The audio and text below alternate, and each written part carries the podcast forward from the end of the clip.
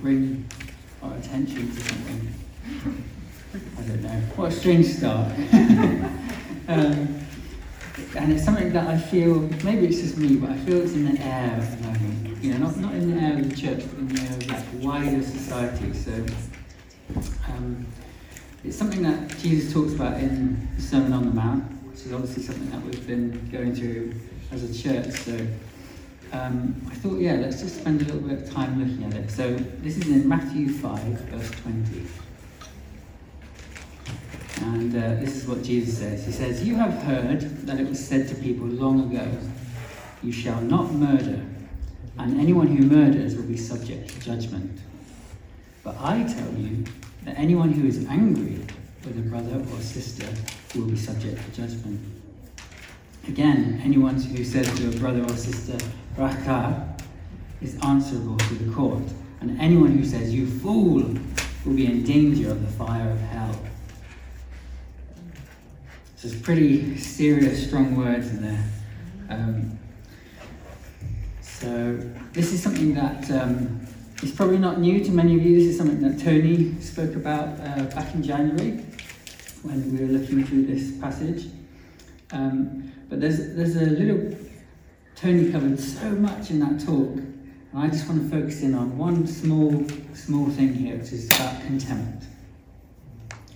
Um, so, philosopher, there's a philosopher called Dallas Willard. Has anyone heard of him? Dallas Willard is a writer. Ooh, got some nods. Nice. Uh, he's great. Um, but yeah, he he suggests that with the Sermon on the Mount, like any talk, the order that it comes in is part of the message. So, in the same way that I present talks, you know, the order that I'm presenting the information to you is important. And when, when we sort of break up the Sermon on the Mount into all these verses, it's very easy just to sort of pick out the little bits. And it's so dense as well in terms of what Jesus is teaching us. It's easy just to take one thing at a time and think, oh, give me a month to think about that, right? Um, but he says, yeah, the order is important. And, and he argues that each part is actually a stage in a progression towards divine love.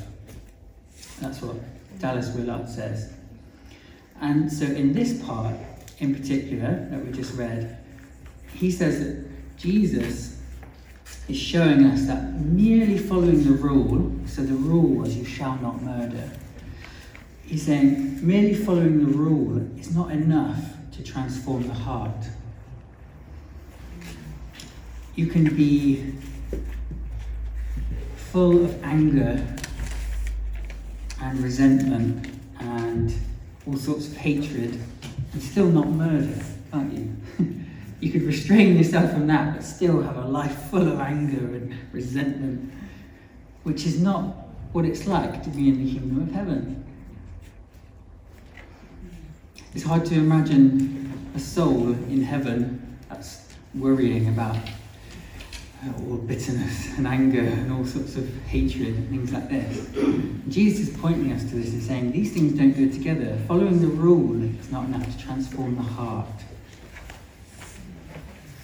So Dallas Willard he points out that the first thing in the order of this list of sort of human dysfunctions or things that we get wrong is first anger. So he talks about but I tell you that anyone who is angry with a brother or sister. And then he moves on to this next part, where Jesus says, Anyone who says to a brother or sister, Raca, is answerable to the court. So what does that mean? It's a it's a Aramaic word, um, and this is what Dallas Willard says about it. He says, um, this term was current in Jesus' day to express contempt for someone and to mark them out as contemptible. It may have originated, he says, from the sound you make when you're collecting spit in your mouth. You know, that like that that sound. It's horrible, isn't it? It's, it suggests, you know, I have contempt for you. Ugh. That's a strong image, isn't it? And so he argues no, when you're angry with someone, you might want to hurt them. But in contempt, when you have contempt for someone, you almost don't care whether you hurt them or not.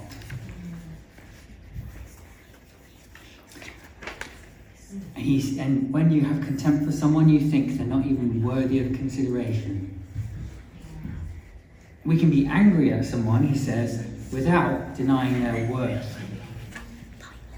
But contempt makes it easier for us to hurt someone else and see them further degraded.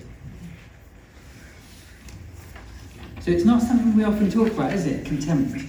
It's not something I've really thought about much before. But Jesus is putting up there in this list quite high. And so this is what I found really interesting about what Mr. Willard teaches. Pointed this out to me, so I've been thinking about it. And I wonder how many horrible things in human history, how many of the horrible things we've done to each other, would have been prevented if those in power would have learnt to keep the door of contempt closed.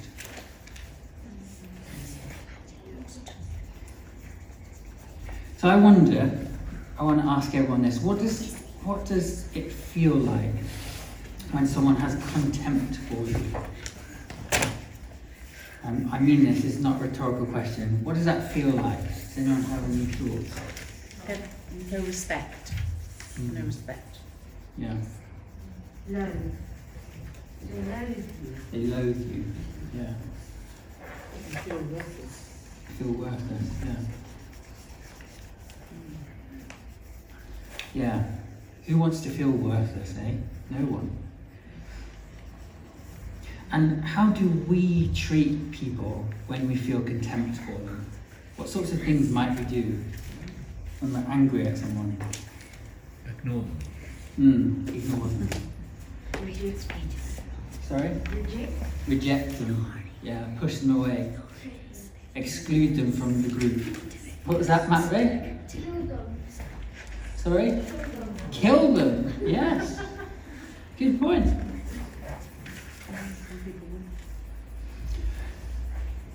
This is not something contempt, although it's not something we talk about.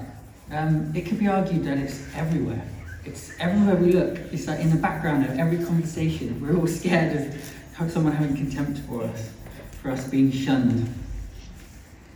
And so I think it's worth thinking about. And one of the most useful signs of contempt is um, to look in the language that we use. Seems like the first stage of us starting to show or demonstrate contempt for someone is in our words. Um, I wonder, you know, we all know what it's like to hate someone, to feel angry at them, like our brother or sister or anyone. We just immediately want to call them names, don't we? Look at you, young ones. You know what this is like. Someone does something to annoy you, you think, ah. Um, and then when, when, what kinds of names do we use? We use dehumanizing names. We start calling people animals, don't we? We say, you dog, you rat, you filthy beast, um, you pig. All these things that we, what we love to do with our language is we, we dehumanize people. We make them less than human. I'm getting quite a lot of ringing in my ears from this. Is it okay? Does it sound all right? Yeah. Okay, great. Um, and we don't do this with just individuals, we do it with groups as well, don't we? When there's like a, a group in society that we don't like, we can just as easily use those sorts of animal language that, that puts them down. Um, you know, a really subtle one that's good to notice is like um, the word swarm. Like you could say, there were a swarm of in- immigrants coming into the country. That swarm is an animal term, isn't it? And it's inherently scary. Swarm is coming towards you. Oh no! Um, and some of us, you know, we might remember the infamous phrase from Hillary Clinton a few years ago. She said, "Those basket of deplorables."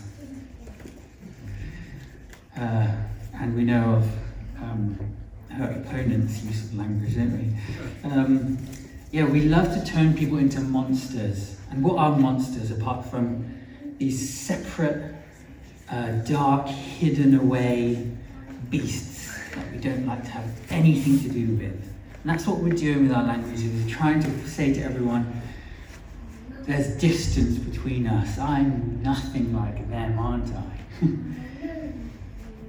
And in our political language, this is rife. And I want to implore everyone here today to take a vow with me to, to never use any of these labels that take a group and refer to them derogatorily. Derogatorily? Badly, whatever. Um, because they do not help anyone.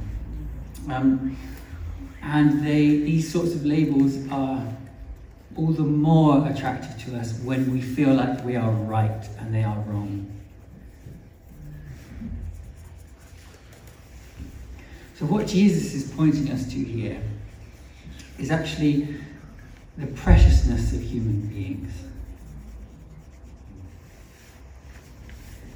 What is the opposite of contempt? Love, yes. I think it's something like honour. The opposite of disrespect is surely honour, isn't it? Yes, you honour. And Jesus has this honour for each one of us. And he's pointing us to something different completely from just merely trying to not murder people. he said, no, the kingdom heart, the heart that is in the kingdom of heaven, is a heart that honours.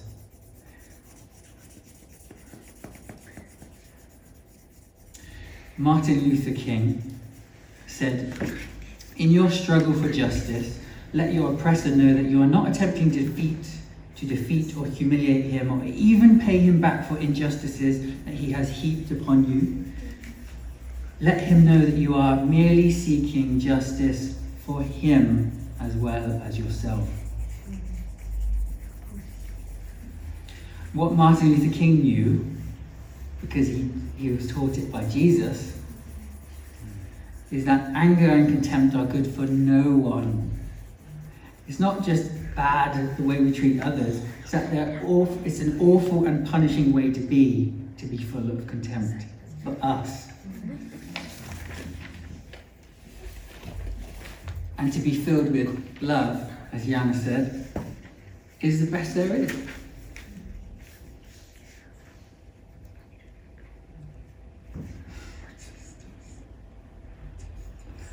So Jesus is, is leaving us no platform at all for contempt to go, okay.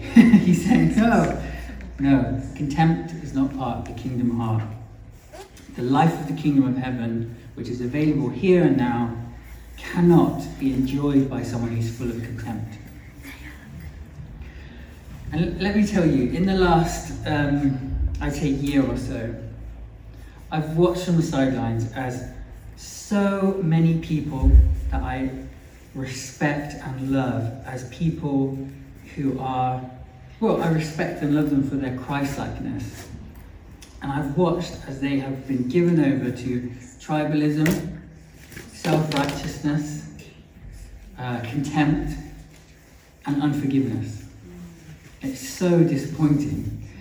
But I've also found a new set of heroes, and they are people who from all tribes and backgrounds and places and everything who just refuse to, to condemn anyone based on simplistic categories.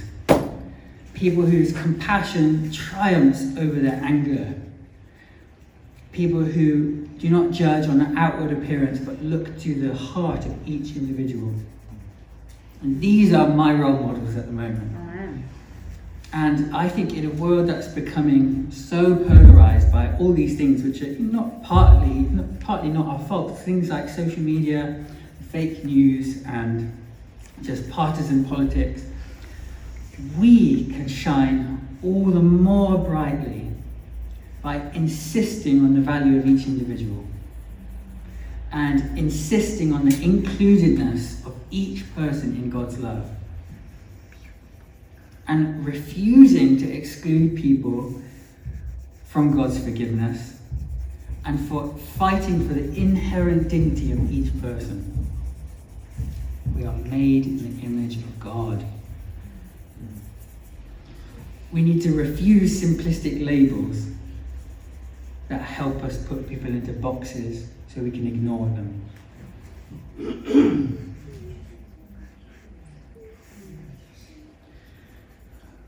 we look to Jesus. we look to God. In our ignorance, did God cancel us? Were we mocked and shunned and shamed when we were outsiders and we didn't know the right way to be, when we didn't understand the rules? Were the requirements of entry perfect rule keeping? Did, did he divide the world into oppressor and oppressed and take sides? Did he lump us into categories based on our past behavior and then be done? Or instead, were we welcome to the table to share in the bread of life? Were we covered in grace and honoured as if we still had something to bring? Were we invited to embrace and lean upon and rely on Him? Did He ask us to earn our way into His family? Or humbly receive our way into His heavenly household?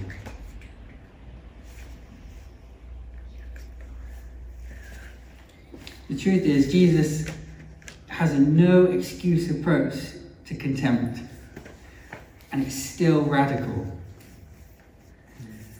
The purity and the generosity of the kingdom heart that he's outlining in this, in this talk still stands out in our time. It still stands out in, in our time when everyone loves to think of themselves as the most compassionate and the most inclusive and kind. And Jesus' vision of a whole human heart still has so much to offer each one of us here today, including me, every day. so I wanted to spend some time praying uh, to take communion. I feel that communion is the way we remember this kingdom heart that Jesus embodied for us. He welcomes us all to come and take it. And by sharing in the single loaf, you know, and the same cup, as they say, we're all included. And so I want to take communion together now. And as we're doing it, I want to try something. I don't know. I don't know how this is going to go. I think it will go all right. Hopefully, it will. That's a very worrying thing to tell everyone, isn't it? Sorry. it will be fine. Um, but I wanted us to, as we remember Jesus, to also bring to mind those that we might feel contempt for. Maybe contempt is too strong a word for us to allow ourselves to believe that you know we feel, but maybe just those that we, we like to kind of ignore, or those that we feel are our enemies. And um, yeah, so I'll pray. We'll start taking communion, and then I might just ask a couple of questions as we go um, to get us to meditate on how different Jesus' heart is to ours sometimes, and how the way we have come to know He treats us sometimes doesn't align with how we feel towards others. So that's what we're going to do. I think it's a great idea. uh, right. Um, is there anyone who